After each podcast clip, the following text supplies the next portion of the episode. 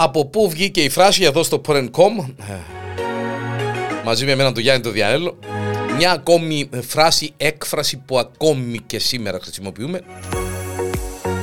Άλλος πλήρωσε την ύφη ή άλλος θα πληρώσει την ύφη. Κάτι που το λέμε πυκνά συχνά ε, και σήμερα. Η γνωστή φράση άλλος πλήρωσε ε, την ύφη που σήμερα χρησιμοποιείται για να δηλώσει ότι κάποιος χρεώνεται το φταίξιμο για κάτι που δεν έχει ευθύνη έχει τις ρίζες της στην Αθήνα του 1800.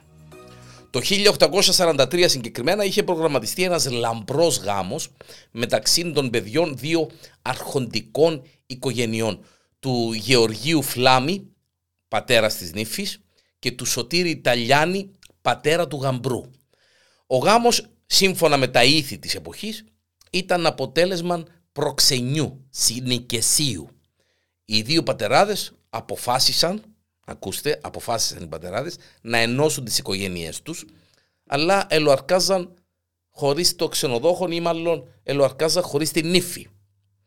Η ιστορία θα μπορούσε να έχει τον τίτλο «Η νύφη τόσκασε», καθώς η κοπέλα δεν αγαπούσε τον υποψήφιον ε, γαμπρών που τις προξενέψαν, αλλά κάποιον άλλον, τον οποίον αποφάσισε να ακολουθήσει κρυφά και μάλιστα την ημέρα του γάμου. Έτσι για να καταλάβετε. Μάλιστα. Γαμπρός λοιπόν και καλεσμένοι περιμέναν την νύφη την προγραμματισμένη μέρα και ώρα στην εκκλησία της Αγίας Ειρήνης στην Πλάκαν. Αλλά νύφη γιόκ. Ο γαμπρός προσπάθησε να την έβρει και όταν διαπίστωσε τι είχε συμβεί ζήτησε να του επιστραφούν τα έξοδα του γάμου. Διότι γεννήκαν και κάποια έξοδα. Έξαλλος επισκέφτηκε τον παρολίγων πεθερών του και απέτησε να του επιστρέψει τα δώρα που είχε κάνει στον ίδιο αλλά και στην μέλουσαν σύζυγον του πριν από το γάμο. Ο πεθερός αποδείχτηκε σοφά προνοητικός αφού στο πρικοσύμφωνο που είχαν υπογράψει οι δύο οικογένειες υπήρχε ο όρος ότι τίποτα δεν θα επιστρεφόταν σε περίπτωση που για οποιονδήποτε λόγο δεν γινόταν το ιερό μυστήριο. Κοψονούριζε ο Πεθερός.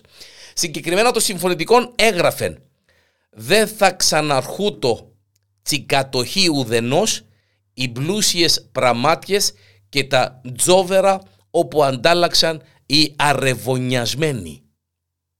Κανείς δεν γνωρίζει αν ο Πεθερός αισθάθηκε τυχερός ή αν ήξερε τις προθέσεις της κόρης του, πάντως ο νεαρός Ταλιάνης ο γαμπρός δηλαδή, επλήρωσε την νύφη χωρίς να την παντρευτεί και το πάθημά του έγινε ολόκληρη παροιμία, ολόκληρη ε, έκφραση. Έτσι, εξ αυτού έχουμε την παρομοιώδη ε, φράση έκφραση άλλος επλήρωσε την νύφη ή άλλος να πληρώσει την νύφη στο τέλος της ημέρας.